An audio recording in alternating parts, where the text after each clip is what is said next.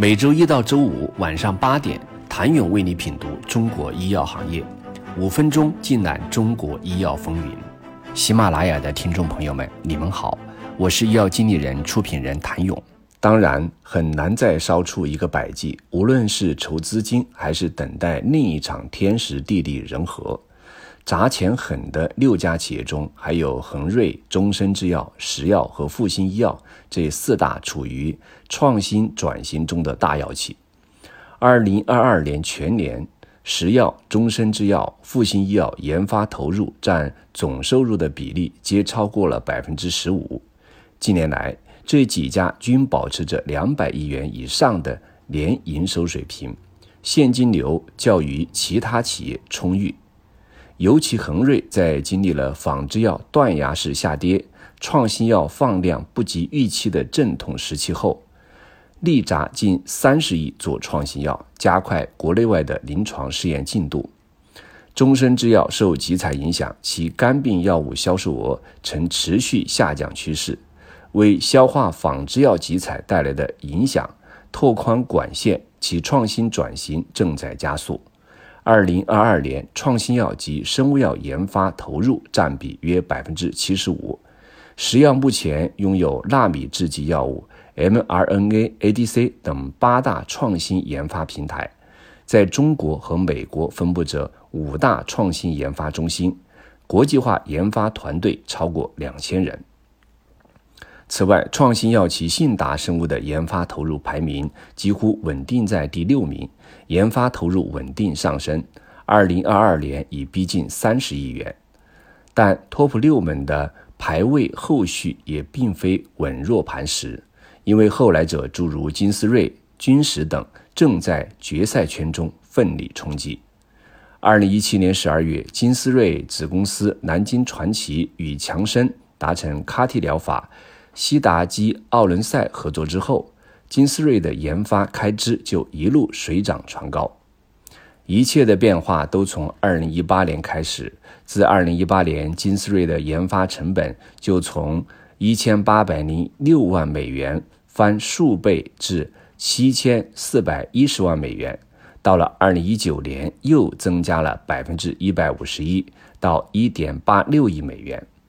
一举进入国内医药行业研发投入 TOP 十，其中细胞疗法研发相关开支1.57亿美元。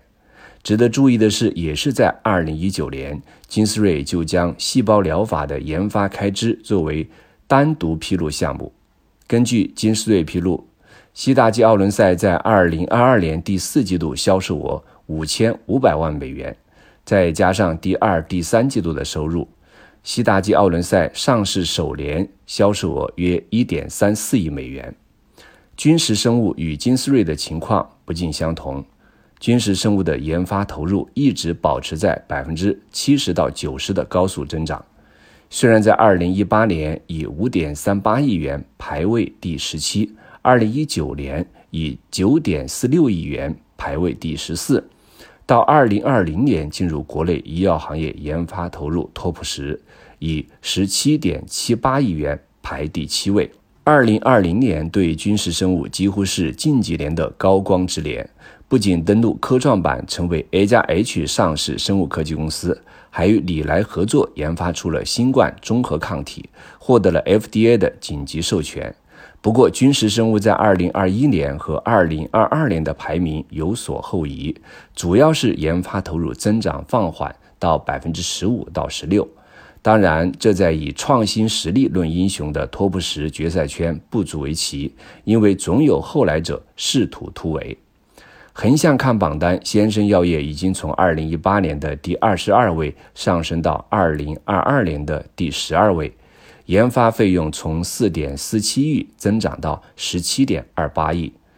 同步增长的还有先生药业的创新药收入。自二零二一年，创新药收入占总营收比例超过了百分之五十，到了二零二二年，创新药收入达到了四十一点二八亿元，占总收入比的百分之六十五点三，同比增长百分之三十二点三。有消息称，先生已将肿瘤业务独立到先生在民，包括抗肿瘤药物的研发、制药、营销业务。一份药企研发投入榜单，半部中国新药发展史，五十家药企五年研发投入图景，变与不变的是什么？请您明天接着收听。谢谢您的收听。想了解更多最新鲜的行业资讯、市场动态、政策分析，请扫描二维码或添加医药经理人微信公众号“医药经理人”，医药行业的新闻与资源中心。我是谭勇，明天见。